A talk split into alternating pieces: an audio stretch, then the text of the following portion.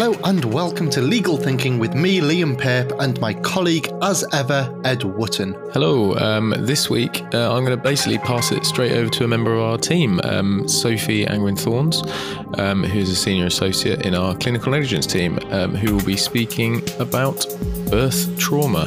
So, without any further ado, let's roll tape. So, I'd like to welcome to the podcast the wonderful Dr. Rebecca Moore, a perinatal psychiatrist and the founder of Make Birth Better. Welcome, Rebecca.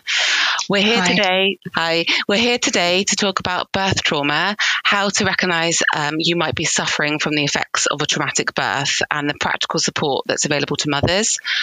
We're going to do a little um, whistle stop tour today of birth trauma, and we're going to leave links to all the resources mentioned in the podcast. First of all, if I can ask you, Rebecca, if you kindly introduce yourself and explain a little about the work of Make Birth Better. Yes, thank you. Um, so, as you said, I'm a consultant perinatal psychiatrist and have been working in perinatal psychiatry since 1999, long time ago. And uh, I set up uh, Make Birth Better with my co founder, Emma Svanberg, in around 2017. And really, we are a collective of parents and professionals, and we're aiming to reduce trauma for people who are passing through the maternity system, but also for those that work within the maternity system as well. And we do that by campaigning, training, and we're involved in research as well. Thank you. That's great. Um, what I wanted to dive into is that in the in the postpartum chaos of looking after a newborn, it's so often difficult to recognise that you might have suffered a traumatic birth. As mothers, we often are focused on the new baby, and our own mental and physical recovery falls down the list of priorities. So, it'd be useful if you could explain what it might look like if you're suffering from the effects of a difficult or traumatic birth. Yeah, of course. So we, I think we increasingly think about perinatal trauma. So sometimes people are traumatized by birth itself, but sometimes it might be something that's happened in their pregnancy or even postnatally as well. And what it really means is that you come away from that experience feeling that there was something about it that felt incredibly difficult, frightening, out of control, and that you perhaps felt very dismissed or silenced or powerless. And it can be, as I've said, one thing or perhaps multiple things that you experienced. And like you said, it's sometimes difficult amongst the kind of fog of new motherhood when you feel very tired and there's so much change to really begin to put together how you're feeling. But after a traumatic birth, you might feel a host of different symptoms, feelings, experiences. And so it's really, you know, about us trying to raise awareness of what they might be. We know that a huge amount of women and birthing people sadly are traumatized by some part of their perinatal experience. So this is happening to lots of people each year and partners as well. So typically we would look for kind of four different types of groups of symptoms. So that is either thinking about your birth continually, and that might be in the day. You might replay it in your dreams. It might be nightmares, or it might be that you just don't want to talk about it, can't think about it at all. Along with that, you might avoid anything that reminds you of your birth. So, you don't want to have sex, you don't want to have another pregnancy, you don't want to hear anybody's pregnancy announcements, you don't want to talk about your birth, you don't want to go near the hospital, you drive a different route. And then along with that, you have this kind of sense of threat. So because something bad happened, often then after trauma, people will be left feeling they're on high alert because something else might happen. So you might be angry, jumpy, you might be checking on the baby a lot because you're worried that something might happen to the baby as well.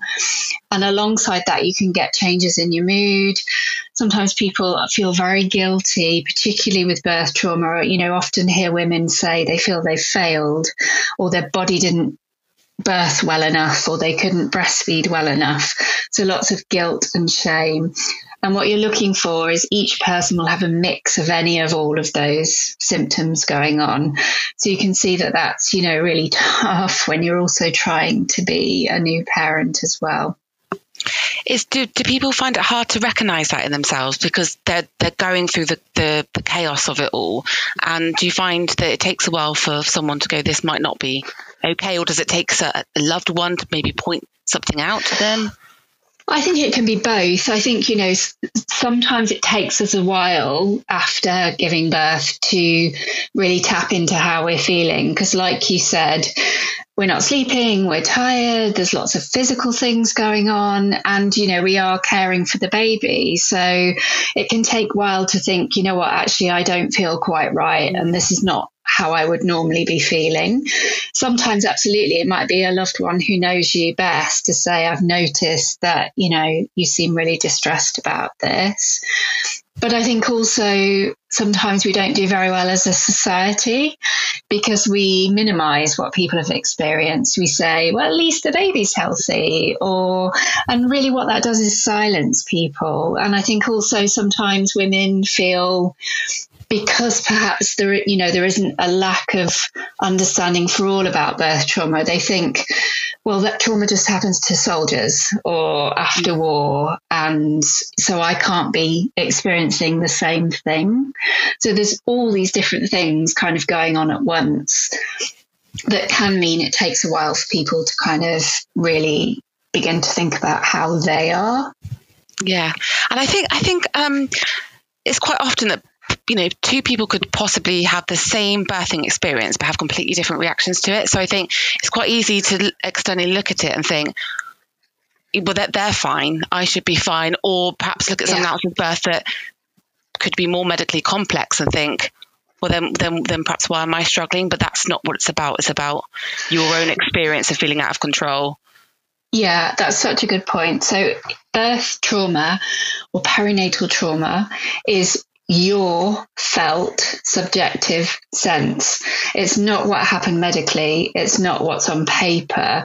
So if you put 10 women in a room after birth trauma, one might have had a very quick unmedicated vaginal birth, one might have needed an emergency cesarean, one might have had a straightforward experience of birthing, but it was about the fact that the person looking after her made her feel dismissed or afraid or frightened. So, all trauma in general and birth trauma is about each person's experience of it. It's what they find traumatic. It's not about what I, as a doctor or anybody else on paper, might say, but you had a vaginal birth. It doesn't matter. It's that person's sense of it. Yeah, and like you you said about sort of the societal pressures, I think we perhaps all need to get better at not wearing these things as badges badges of honor. Um, and I think there has there's often a comparison. Oh, well, you know, didn't that go well for you? Or you know, we, we all need to just have our own experience and not perhaps comment too much on on other people's. I think there is that tendency to to say, well, think, it, it went yeah. okay, or yeah, I think we all probably need to learn to listen more and offer our judgment less. Um, you know, because, and I think it's really hard for women because they might be part of an NCT group and, you know, five people have had a, what they consider to be a really good birth experience. And then it's very difficult then to say, well, you know what, actually, I don't really understand what happened and I'm feeling really conflicted about it and it's really troubling me. So we definitely need to give space to hear all the stories of birth, really, because for most people, you know, they're not all good or all bad. They're messy and in the middle. Um, and we need to kind of listen to people when they're wanting to try to talk about their birth experience. We don't often allow people time to talk about that, really. That's great. So yeah, listen more, judge less. I definitely think that's that's the huge thing we can all do. Um, we've touched on this briefly, but we've talked about sort of birth trauma.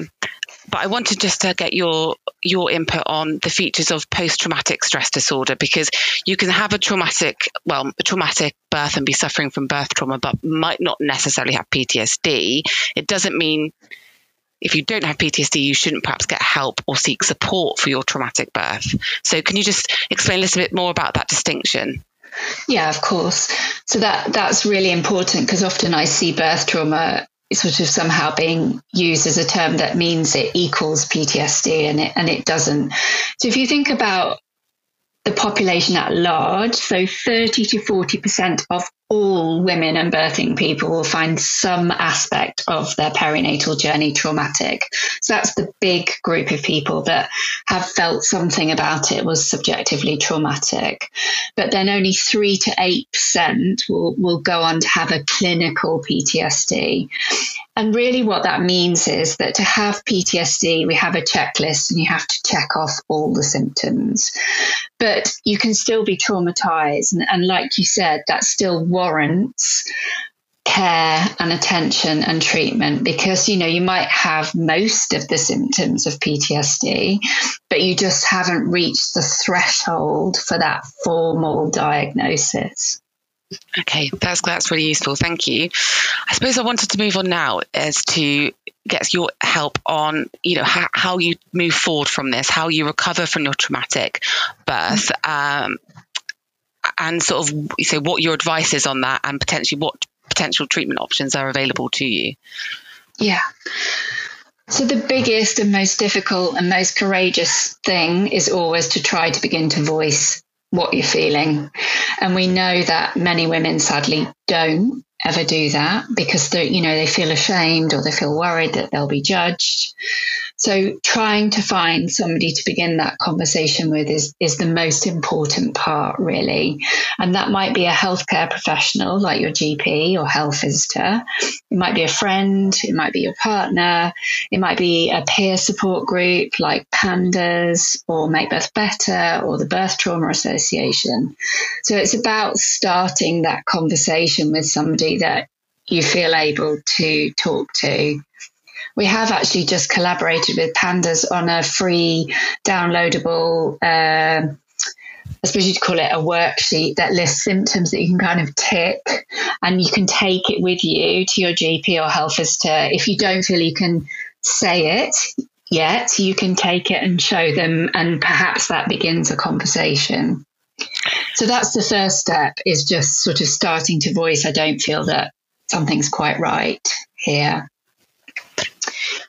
And then in terms of treatment, there are loads and loads of different treatments available, some within the NHS, some privately. Typically in the NHS, I suppose there's two or three uh, classical routes. So one is that you might be offered a debrief, so you can go back and speak to a midwife about your birth, look through your records, um, think about, you know, ask questions. Sometimes that can feel helpful, sometimes not the evidence for that is not is not great as in terms of a treatment it can sometimes feel helpful but it's not actually treating your distress necessarily for most people then they would probably be offered therapy um, within NHS talking services. Every area has those, but waiting lists vary, and sometimes the wait can be way too long. And they would offer you trauma focused treatment to, to properly assess for and treat your trauma. And then sometimes people might have medication or might prefer medication to a therapy route. Those are the main sources of treatment within the NHS. In terms of treating birth trauma, there are a host of other things that can be helpful exercise, movement, yoga, um, you know, physiotherapy if you've had a birth injury, if you had a tear, or if you have urinary, you know, incontinence, for example, or perhaps couple therapy, or even there's a specialist type of therapy with that you can do with your baby if you feel kind of disconnected from baby or that you're struggling to bond. So there's a whole host of things that can help. Sometimes it's going to be limited by what you can access. Um, but I, I think, you know, I feel really strongly that women should know all the choices that are out there. Because I think sometimes part of the problem is we make systems so complicated to navigate that people often don't know where to start or where to look. Um, so we need to make it easier for people to find resources as well. That's a great roundup, and I, have I've seen on your website, Make Birth Better, you've, you've, got a great visual on there. I think it's a video yeah. of the NHS um, sort of treatment that might be available to someone because uh, I think it can be overwhelming. Like, where do you start? And your life is already so busy. Um, mm. But mm. you think to the best po- starting point is speaking to someone, be it a medical person or someone you trust, as a good step to express that. That's that's the, the best place to start, and then and then you can take it from there. Um, yeah, or if you can't speak it, write it. So sometimes people find writing it down really helpful in a journal, in a letter. Um, it can sometimes be very difficult to tell it and tell the whole story. So sometimes writing it down can be another way to start. Um, but then once you've done that, often that's a real relief for people just to begin to start that process of actually saying, I don't feel quite right. I think the other thing that we need to change is again going bigger, um, you know, as a society, because I often speak to people and they're given a leaflet or they're given a phone number, and that's brilliant. But I do feel really strongly that we can't always just expect women to source their own care when they're really struggling. So there's got to be something about the way we screen for and reach out to women and families as well. Because I've spoken to so many people over the years who were like, I know where to go, I had the number, but I just couldn't couldn't call. So we can't always expect people, you know, we always hear about, you know, reach out and that is important. But I also think we need to reach back a bit better as well. Yeah, and I think, you know, that that comes into we've we've we've talked, spoken on a, on another podcast before about sort of the postnatal care and, and how you know, I, I, have personal experience of, you know, not feeling supported at that six week GP check and those various points. And it's it's not really a question that was put to me. So, so then the ball is firmly put back in your court to get the, to go, well, find out where you can get the support and get it. So, um, yeah, I imagine there's ma- many steps in your sort of postpartum journey where they could, well, hopefully someone could perhaps more formally reach out and check that you're okay. Um, yeah, I, would I'd really love. I've been talking about this for years, forever. It seems, you know, to for us to screen for trauma at sort of six at the eight month developmental check, say, or mm. you know, to really pick up on points where we're going to have contact, and to really think about families. Of course, the baby is important, vitally important, but you know, how is partner doing? How is the family doing? So I think we've we have got these points where we could be screening better for trauma because trauma symptoms can sit there for years for people and they can delay having another pregnancy. It can, you know, crop up again in a further pregnancy. So I think we, we do need to screen for things a bit more long term because often in some of the literature, we know that birth trauma symptoms actually peak later at sort of six to 12 months postnatally. Um, so, could we screen for it within that time as well?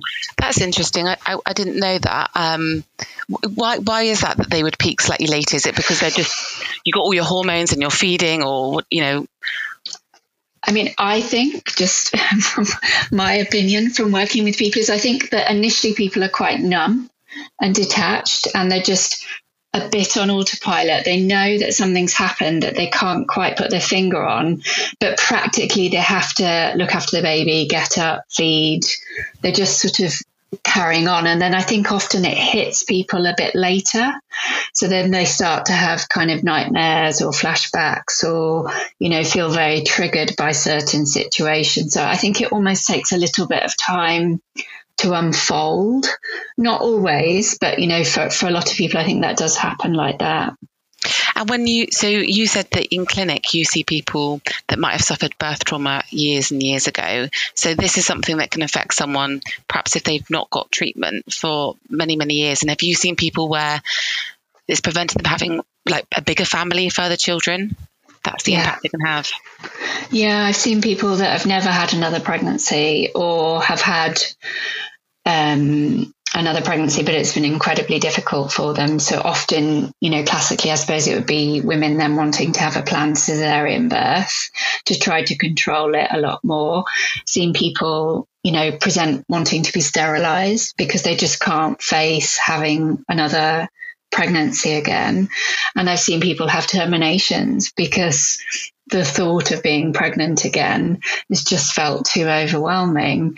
But also, you know, I would like to say that it's very treatable and people can do incredibly well, but we need, you know, they need to get to the right person in the right place. So if people don't feel able to share or disclose, then they can have this sort of rumbling trauma that carries on and on for a very long time. Thank you. And so, if someone goes to speak to their GP and they think they might be a candidate for talking therapies, and there's a long and there's a long, long wait, um, and maybe access to private treatment is not a possibility mm. for them, is there charities that sort of plug the gap there? Um, I know, obviously, Make Birth Better, they've got great resources. Um, and it may be that a support group can help them in the meantime. So there are some lovely peer support groups online. So the Birth Trauma Association has a peer group. So there's definitely those can be incredibly helpful for people. It's people with lived experience that are perhaps further down the line of healing and recovery. So that can be really powerful to hear from somebody that yes, you are, you know, things are going to get easier over time for you. Each area will vary, but yes, there are definitely low cost charities that provide support or counselling for free things like PETALS. Um, you know they will they will sometimes have links with certain NHS trusts but not all. Um, and they absolutely sometimes can plug that kind of gap while people are waiting on on a waiting list. Great thank you. Um, i imagine those peer support groups are invaluable and I bet people share that experience that if they've had support and they've gone on to have another child, that perhaps that process has been quite healing for the original trauma in some circumstances, I imagine, and and having access to like you say, people with lived experience must be, or just people validating you must be must be a wonderful thing in a non-judgmental environment. Yeah, I think that kind of compassionate listening and validating and normalizing um, really helps reduce shame and stigma for people, and sometimes helps reduce people from blaming themselves for what happened. And also, I think it's just really powerful when people sit together and share stories. You know, there's real value in that. And a lot of people, you know, talk about that as being one of the most healing things that happens for them. Yeah, and it's yeah that they've found each other that they in the and they can get that support and speak to each other. I think that that's a wonderful thing that you know, and people give up their they continue to give up their time to support other women or birthing people. I, I think that's fantastic. So we will leave some links to um, some support groups um, in the podcast. We are also publishing a information leaflet um, about support that's available. So we will make all of those groups known to anyone that is not aware. Uh, I think that is a good roundup, a good place to leave it, because I think that gives a really good summary as to where to go for help, what to do, first of all. Um, I mean, if there's any last minute advice that you could give to someone that might be sitting here thinking, am I in a good spot with this? What, you know, how was my birth? What would you say to them? I just say two very quick things. So one is also like let not to forget that partners can also experience birth trauma and PTSD, and even grandparents, you know, that might have been in the room. So think about the kind of ripple effect of trauma as well. I think go gently with yourself in trying to unpick it all. Um, you know, there's it's so difficult often to do that through the lens of being tired and your hormones are, you know, all over the place. So try and be gentle with yourself in, in trying to explore what's going on. And I think, you know, the worksheet that I referenced earlier is a really good starting point because it's got loads of different feelings. And you could, you know, if you feel able, you could just have a look at that and and you might think, gosh, yes, I really feel like that, that and that applies to me, but that doesn't. And then try and share that with somebody who can perhaps go through it with you in more detail and last thing I promise is that I just want to say to people that um, you know whatever happened, whatever twists and turns your birth took, how you were made to feel, how you felt. It's really important to know that nothing you did was ever your fault and that it's usually about how you were cared for or not cared for. Wasn't you failing in any way, and that however difficult it feels now, that you can move forward and, and it will feel easier with the right care. Thank you, Rebecca. I think that's really comforting advice and a really great place to start that information leaflet that that we will reference below. Um, so thank you so much for that. I really appreciate thank your time you. today and giving us sort of a rundown of birth trauma and where to get help. So thank you very much. Pleasure to be here. Thank you to Sophie and uh, Dr. Rebecca Moore there for their insights into birth trauma and their um, guidance as to where to look for support. If you want to access any of the resources mentioned in the episode, uh, then you can take a look at the links in the show notes. Uh, otherwise, thank you for listening. Thank you for listening.